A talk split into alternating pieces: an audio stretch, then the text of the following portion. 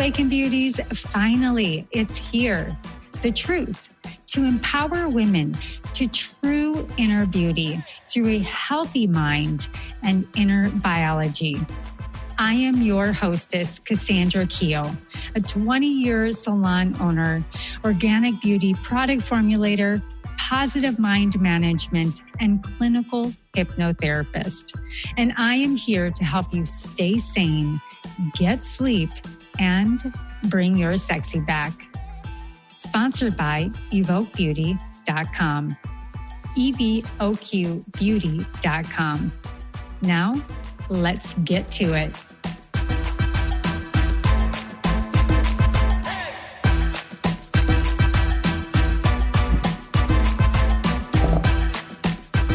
All right.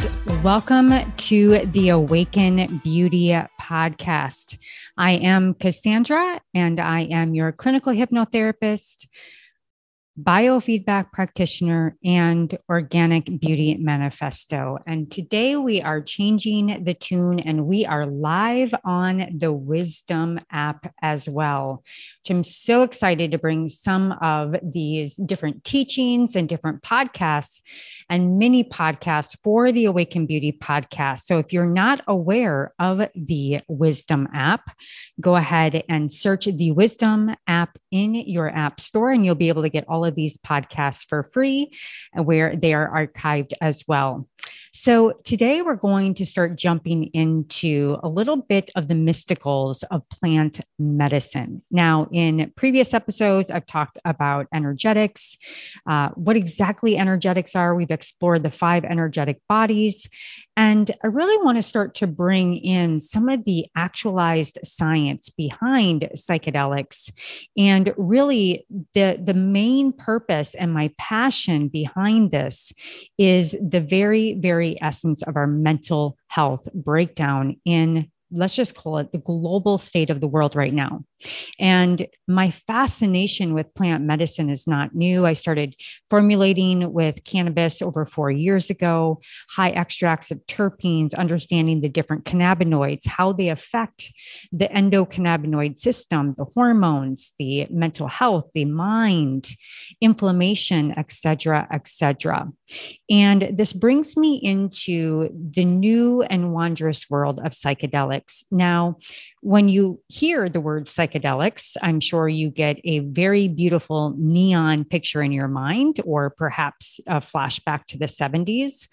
But this is not what this episode is going to be about. This is going to be 101. And we're going to start stacking these so that we can really start to understand both the history, the present time, and the research that is going on, and opportunities that I will be offering in the near future through the university UCLA and science around psilocybin.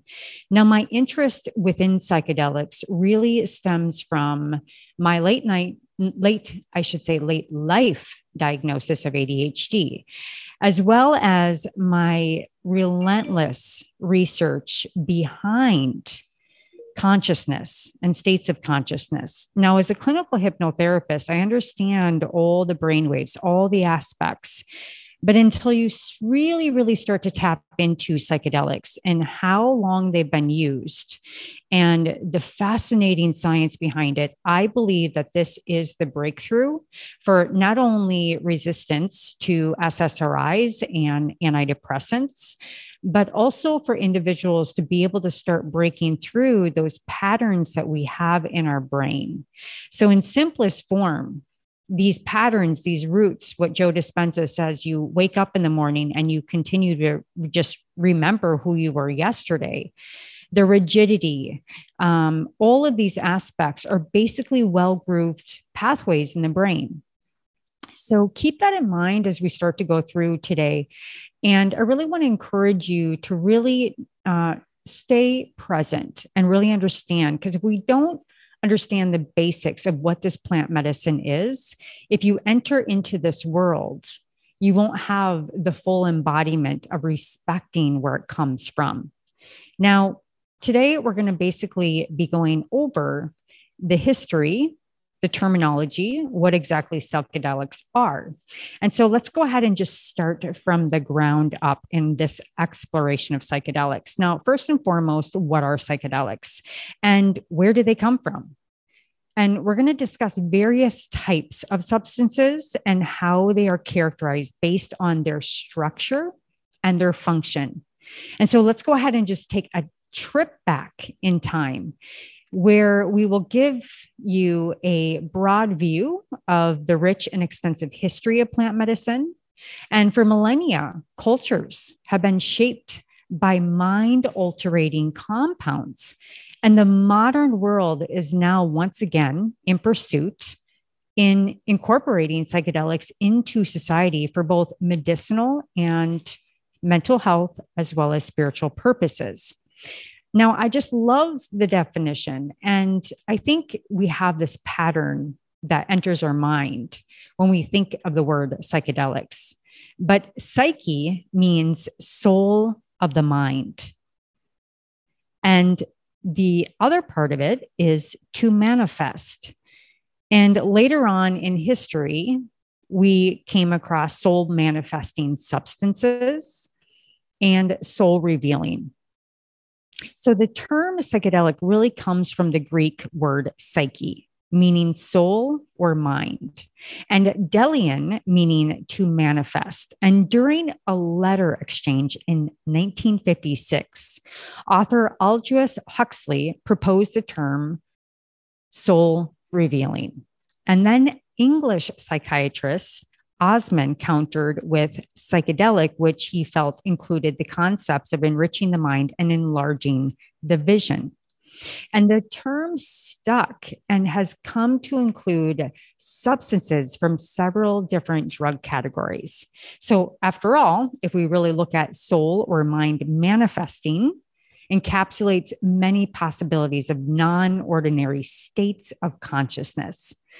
So, the history of the terminology. Now, early research stated the feature that distinguishes the psychedelic agents from other classes of drug in their capacity to reliably induce states of altered perception, thought, and feeling that are not experienced otherwise, except in our dream states or at times of religious exaltation.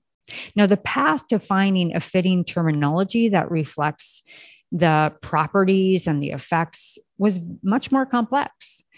So then we tap into the psychomedics mimicking psychosis doesn't sound very friendly, but in 1940 through the 50s, psychiatrists used the term because research participants under the influence of LSD seemed to exhibit similar patterns of behavior and mental states of schizophrenic patients. Furthermore, it was thought that by ingesting LSD, the psychiatrist or therapist might temporarily experience the internal states of the psychotic patients themselves. Now, let's tap into the term hallucinogen. It means to wander in the mind. And I just love bringing actual terminology and definitions together because it really creates this beautiful creative exploration behind the negative and biased connotations that our society has brought us to believe. So again, hallucinogen is to wander in the mind. And this gave way to the term hallucinogen, meaning to wander in the mind, meaning it is still used by some science today. However, it is not an accurate description because users of psychedelics far more often experience perpetual distortions, exaggerations, or illusions rather than a hallucination, which is typical of a psychotic state. So I think it's really, really important to really understand the refocus of the term. Now, furthermore, the term hallucinogen highlights only the sensory aspect of the experience, which is often less prominent than its emotional, psychological, or spiritual components. Now, the next is important. You see this often on the internet, and it's entheogen. and it means generating the God within. Now, a popular term in modern day, entheogen, means generating the gods within because psychedelic, psychedelic compounds naturally occurs in mushrooms, plants, or animals, and they are called entheogens. Now, the next is empathogen, and this means generating a state of empathy. The next is entactogen, which is touching within or generating relatedness. And in 1983, Ralph Metzner and David Nichols came up with the term empathogen, meaning generating the states of empathy to really classify what the experience of the MDMA as having a novel property. And the term was later replaced by Nichols with the word entheogen, meaning touching within. And empathogen wasn't quite the right fit for Nichols, who thought it could be just a little bit associated with the term pathogenesis and the Greek root pathos, which means suffering, and might limit the understanding of its potential effects. So today, both terms empathogen and entactogen are interchangeably used for the substance of MDMA. Now, what are some different ways that we can really understand to describe psychedelics? Grab a quick drink here.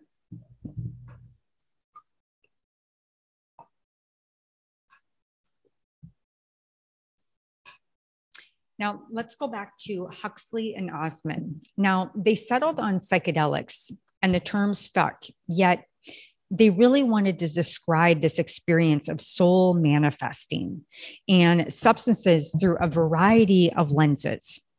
And at the very microscopic level, psychedelics can be described through their molecular structure or how their atoms are arranged themselves.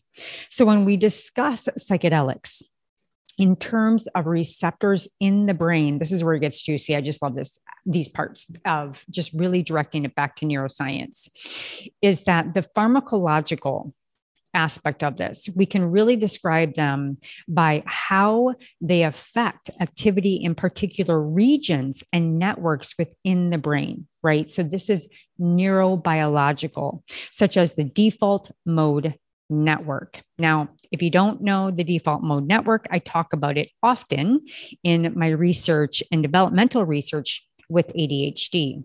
And I really fell in love with psychedelics based on the DMN, the default mode network, because as a clinical hypnotherapist and individuals that are anxious, have trauma, have a lot of depression in their life, what happens is that we get stuck in the back of the brain. We get stuck in the amygdala response. And that default mode network, we're ruminating quite often. And rumination then turns into catastrophizing, which then turns into anxiety, which then could go into depression.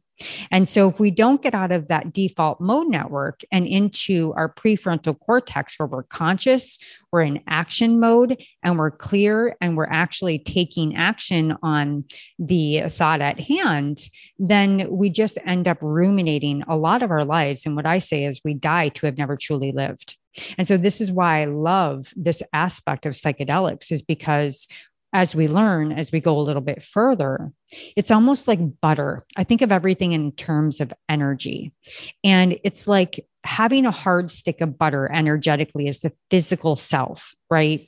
And as you start to melt into the experience of either microdosing or having a journey, that butter starts to melt the default mode network. And it's almost like it covers the whole plate where you're starting to open up all aspects and portals of the brain. So you're not getting stuck in that rigidity.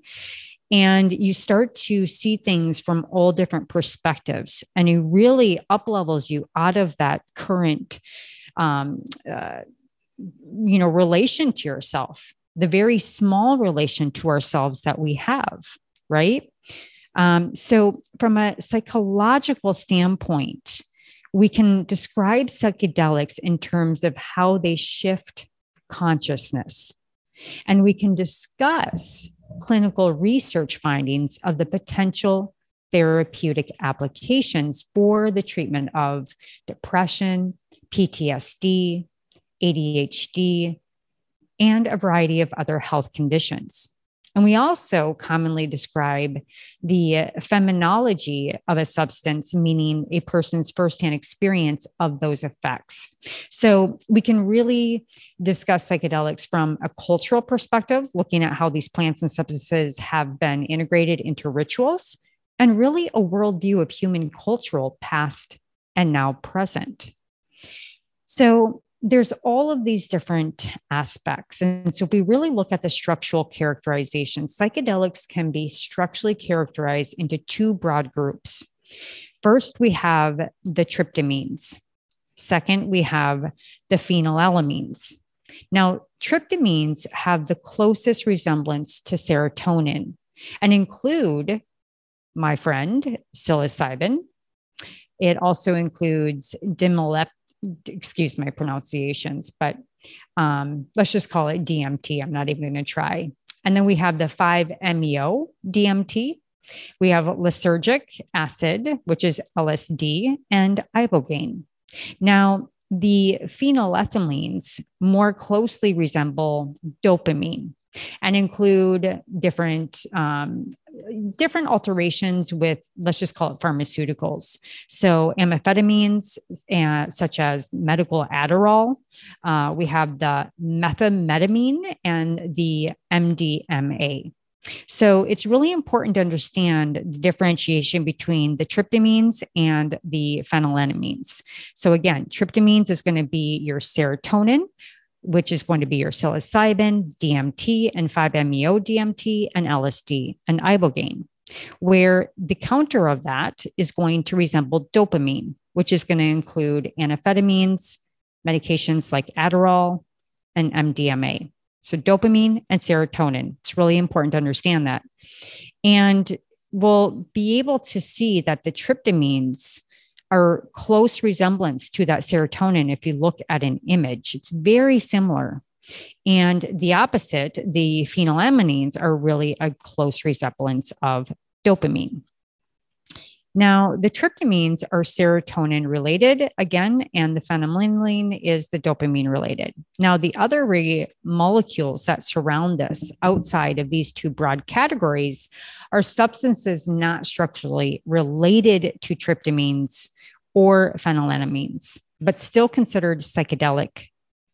And these are shared properties with classical psychedelics. And these are going to be molecular. And examples of them, as I open talking about my experience with formulating with CBD and cannabis, is examples are THC, which is found in cannabis. cannabis. Other molecules are going to be ketamine. Now, ketamine is strongly used for severe PTSD, some forms of psychosis, and then we have nitrous oxide and salvinorin, which is found in salvia plant. Now, the salvia plant is interesting because it's almost like um, a grounded it's it's got a lot of texture to it and you either chew on it or you put it into a tea. It's it's not necessarily a powder form. So moving on again we've got thc ketamine nitrous oxide and salvia. And now i want to move into the prevalence of use and their side effects and their effects now, each psychoactive compound has unique effects, and psychedelics are being studied to treat a wide range of mental health conditions, which is why I'm so deeply ingrained in helping individuals with the integration process and really including different aspects of the populations of anxiety, depression, uh, ASD, ADHD, post traumatic stress disorder, anxiety related to life threatening illnesses. It's pretty fascinating for end of life and allowing that to really become a beautiful experience, as well as recent research around eating disorders, obsessive compulsive disorder, OCD, and addictions. Now, if you understand the complexity of all these different molecules and their shapes and how it correlates with the different neurotransmitters in the mind it's quite fascinating. But i want to tap into the question between well what what should we do? Should we take a synthetic or a natural plant or a fungi?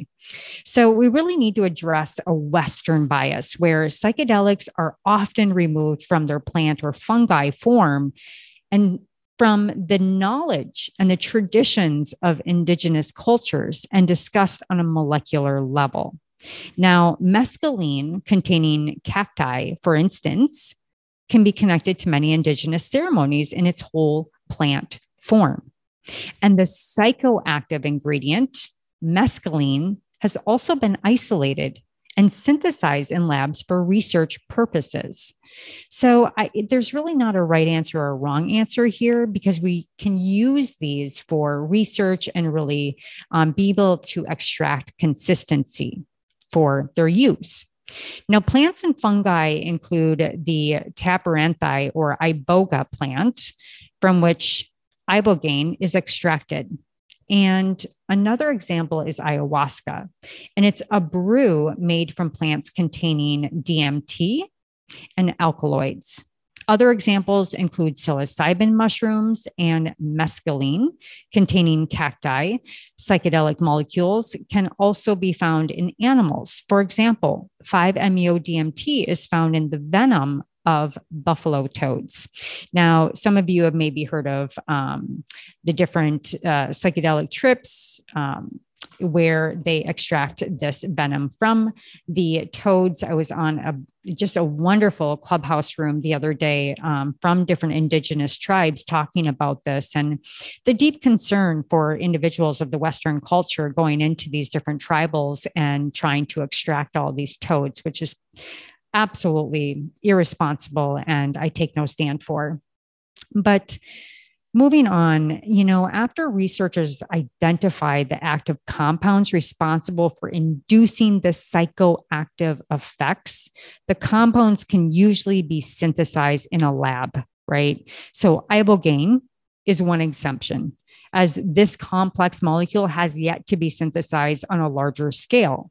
And these synthetic versions often produce many similar effects by plants and mushrooms, potentially have other active compounds that contribute to the efforts. So, other psychedelic substances such as ketamine, MDMA, and 2C compounds were discovered in the labs and have not ever been found in botanicals. Let me say that again ketamine and MDMA have not been found in botanicals, but they're widely used for incredible benefit. Now, we're going to move into using psychedelics and the respect for the plant and typically how psychotherapists, therapists, coaches, etc., set up the experience. And first, we want to go over set and setting. Now, no matter the classification of psychedelic substances, a person's experience on any drug is heavily influenced by the internal state of a person and environment and the social context where the substance is taken. And this commonly referred to as set and setting. Now, psychedelics amplify emotions and thoughts, and depending on a person's internal state and environment, can bring euphoria or the opposite, terrifying waves of anxiety and paranoia. So it's really important to create a safe and protected atmosphere in clinical research trials and experiential use. And a great amount of attention is paid to the physical setup of the room and the supportive, loving care provided by the sitters. Now, a person is first psychologically prepared for the experience to reduce any stress or manage the expectations prior to entering the altered state of consciousness. And it's met with a trained sitter. And it's the fact is, they're always present with you, they're there to support you on whatever unfolds. And a person's physical and mental state, as well as the environment, are critical factors to become this interwoven, beautiful narrative of their own personal journey. And one thing here I just want to state is that, you know, often people will talk about bad trips. And, you know, I was on a uh, six hour training today with the IFS model and psychedelics. And, you know, these parts therapy and integrating them into psychedelics is really an incredible experience and it brings you into a whole new dimension. And I cannot express enough that I don't believe there are any bad trips. If we really understand the complexities of the different parts that we hold as an identity, we have very, very complex and multitudes of identities that either have protected us, have wanted to keep us safe, that sometimes could act like a little brother and annoy the shit out of us. But my point being is that a bad trip is just basically what I think is really important for a trip sitter or a therapist is to really do a meditative state before somebody enters into a journey, if that's your choice outside of microdosing, and to really allow all those parts to be maybe even put on a base and just let them know that they can maybe sit aside for a while. And if they want to come into the experience, they can but we invite them in and we integrate them. We don't go in and cut a bunch of cords, we don't slice them off. It's the very opposite of communal healing, of really understanding the integrated identities that you have that are a part of you. Now, the one antidote to this is that when we really tap into consciousness and states of consciousness, and we go back to research on energetics. We also understand that there are some things that come along the way, meaning identities that may want to stick around or hang on to us back from generational trauma or generational seven generations from the past. And we have that validated through science. And if this is the case, we welcome this opportunity to really enter into that aspect of inviting it in and allowing that conversation to be have so that you can come out of the experience as an integrated person that no longer carries these generations from the past. And this is a really incredible opportunity to clear that as you move forward. So i just wanted to add that in there. So why even as we close this up why? Why study psychedelics, right? The answer to me is very personal and it's going to be different from a neuroscientist to an ethnobotanist to a trauma therapist or a religious group. But for each, psychedelics are extremely potent tools to advance our understanding of the world and our human nature because there are so many angles and aspects of study. Psychedelic science invites collaboration across many, many disciplines. And what I love most is we're coming back into this tribe. We're coming back into this indigenous ceremonial use of healing. So I wanted to just kind of tap into a little bit in the respects for those of ceremonial use and the indigenous that came before. Now, ancient, ancient, I should say, and indigenous cultures have shown us the wisdom of using these psychedelics through healing rituals and religious ceremonies. And respect and reciprocity for these cultures and various disciplines now have the ability to have giving us the access, right? The efficiency of these medicines to heal mental suffering and may work in collaboration with perhaps even the indigenous people to learn from their knowledge. And truly, the protection of the sacredness of using these entheogenetic plants and fungi by indigenous peoples is an ethical imperative piece that we really need to take into consideration. And attention to the environment and the cultural impacts of Western use of psychedelics is necessary to honor and preserve the ancient traditions and to protect the rights of communities with these plants, fungi, and religious and healing purposes. Now, to end this off, we're just going to go into the brain function, the psychology, and then we'll go ahead and end out this conversation. Um, and this comes to brain function, right? So, the neuroscience may help all of us understand more about how our brain relates to the psychology of human behavior. And in the 50s, it was proposed that the effect of LSD may be due to the disturbance of the recently discovered serotonin neurotransmitter system. And while these specific hypotheses turned out to be inaccurate, the study did implicate serotonin in regulating mood, which led to the monoamine hypothesis of mood disorders and the eventual development of the antidepressants of SSRIs.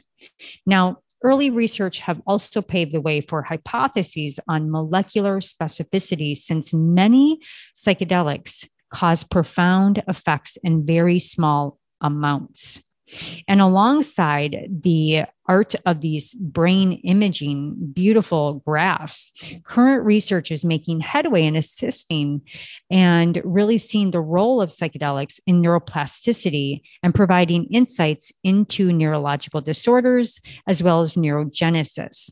Now, consciousness and brain activity is being explored with these cutting edge, evolving psychedelic substances through uh, uh, many different universities as well as now medical field as well.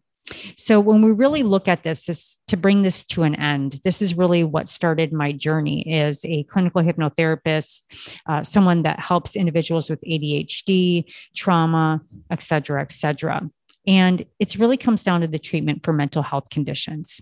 Now, the therapeutic potential of psychedelics in the treatment of mood disorders, post traumatic stress, addiction, all of these, uh, ADHD, mood disorders, food disorders, is really under myriads of clinical trials. And you can go to US Gov and look up different trials in your area. And the treatment protocols have a preparatory phase, they have the psychedelic dosing sessions, and then the integration therapy after the experience.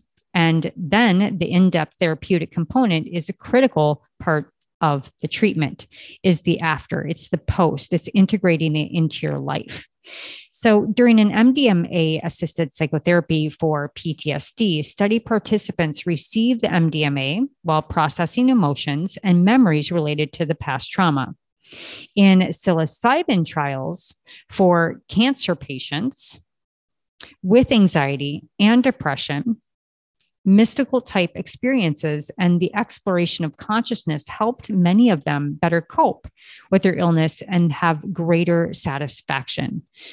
Now, there's other research that progresses a large scale of clinical trials, and there's new studies out there assessing whether psychedelics may be helpful in the treatment of eating disorders, opiate disorders, alcohol, nicotine dependence, OCD, cluster and migraine disorders, ADHD, depression, and Alzheimer's. And the field of psychology is really investigating all of these new questions about consciousness through psychedelic research.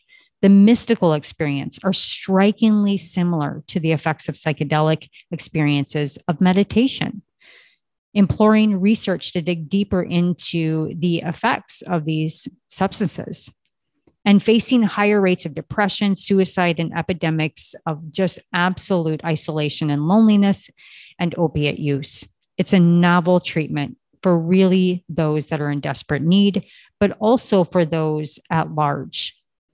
You know, especially, you know, when I think about the comorbidities of ADHD. And so if you just pull out ADHD, but then you look at the comorbidities of depression, addiction, anxiety, right? They're all combined, everything is connected. So, in summary, this history of psychedelics is a rich and complex, and there are many studies being conducted today. But from their use in the indigenous ceremonies to early research, these substances have been both revered and feared. And I'm here to take a stand as a pro drug, as an interdisciplinary of really researching and understanding the respect for the use, whether you're doing a journey or, in my preference, microdosing, where you don't have that psychotropic effect, but you get the mystical, the open mindedness, the breakdown of the rigidity and the creative aspects, right? There are many multidisciplinaries with psychedelic it is a renaissance, and we truly are on the horizon. And whether you're a licensed therapist, clinical hypnotherapist like myself, or you're interested in assisted therapy, there are many, many solutions out there if you really search. And the efficacy of psychedelics and specifically of psilocybin for alcohol use, um, you know, different mental health disorders, many neuroscientists are very interested in studying these aspects as well as consciousness. There's so much more to discover about psychedelic science and medical applications. So, with that said, that is the summation of our first basically psychedelics 101. There's a lot, a lot, lot here and I'll be presenting findings from different um, different research in the future, and I'll also be sharing how you could be joining a very very soon to be research study that I will be taking individuals through on a minimum 90 day journey. And so, if you're interested, go ahead and reach out. If you want more beautiful podcasts just like this, if you're on the Wisdom app, go ahead and reach out to YouTube or any podcast, you know, that you love on the Awaken Beauty podcast. Again, the Awaken Beauty podcast. If you're looking for CBD, beautiful, beautiful plush, um, different tinctures. I've got sleep tinctures, pain tinctures. Uh, even topicals. Uh, you can find those at evoquebeauty.com, evoqbeauty.com. And I just invite you into loving what is and to really understand that encountering the unpleasant is really a transformative path. And it really rests in the ability to let go, to step into pers- personal agency, and to really be open and creative. And, you know, Sufi said best, you know, he said, the wound is the place where the light enters you. Yet it's through these wounds, these cracks, that your light escapes into the world and helps others heal. Living perfect lives in perfect ways is not realistic, my friends. And the best version of the world starts with the best version of you. Therefore, showing up for yourself is the first powerful intention. And you can explore these states of consciousness outside of psychedelics. But with the assistance, we are learning that it is perhaps, perhaps one huge breakthrough that our world needs today.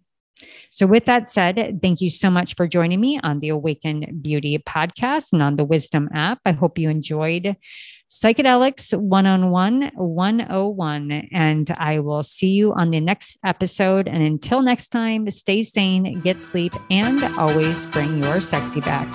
Thanks so much.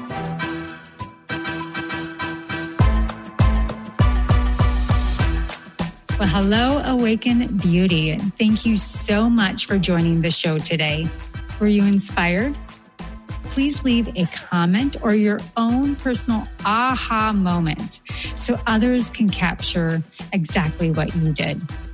Also, please like and subscribe wherever you listen to your favorite podcasts. And if you're interested in high quality natural products for your hair, skin, and wellness, including organic CBD, please visit evoquebeauty.com. Again, that is evoquebeauty.com, evoqbeauty.com. And until next time, darling, stay sane, get sleep, and bring your sexy back.